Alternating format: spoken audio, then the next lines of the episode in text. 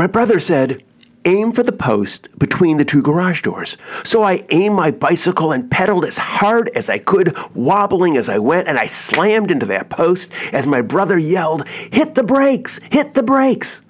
After I came to a crashing halt, he came up to me and asked, Why didn't you hit the brakes? Well, I really can't remember why I didn't hit the brakes.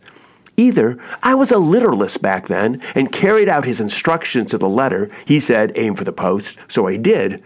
Or the other and more likely explanation is that I didn't know how to use the brakes. No one had taught me yet. This is my first memory of learning to ride a bike. Of course, that was long ago, long before anyone had thought about bike helmets, but fortunately for me, I have a hard head, and besides, the crash was more like slow motion, given I really wasn't very steady on the bike yet. Well, it took many more tries, and finally, I got the hang of it, thus gaining newfound freedom, the ability to ride around the neighborhood. I've been thinking back on that long ago event because recently, while on vacation with my wife, we went riding for the first time in a very long time.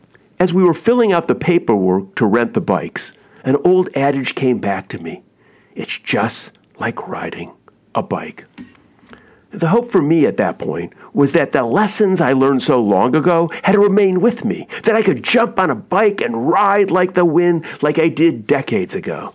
So I just kept on repeating, it's just like riding a bike. Well, it wasn't quite just like riding a bike. It took both of us a few minutes to, to find our balance, and I suppose our confidence to ride along the well marked and fortunately very flat bike trail in a small town where we were staying. As a light rain fell, we, we stopped to check where we were going, and a local driver asked if we needed help. We looked at each other and said, How charming this town is! How, how nice are its citizens to stop and offer unsolicited help.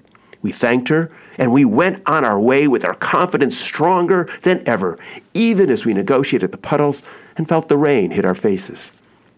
All was well for a while, until we needed to come to another stop. The old adage, it's just like riding a bike, is correct once you get going and just keep on riding. It's that stopping that can be a challenge. So here we were on a rainy day, needing to come to a complete stop. Well, that proved a bit tricky for one of us. Now, I'm not saying who. I've learned after 40 plus years of marriage that some things are better left unsaid. Well, for one of us, stopping wasn't so easy.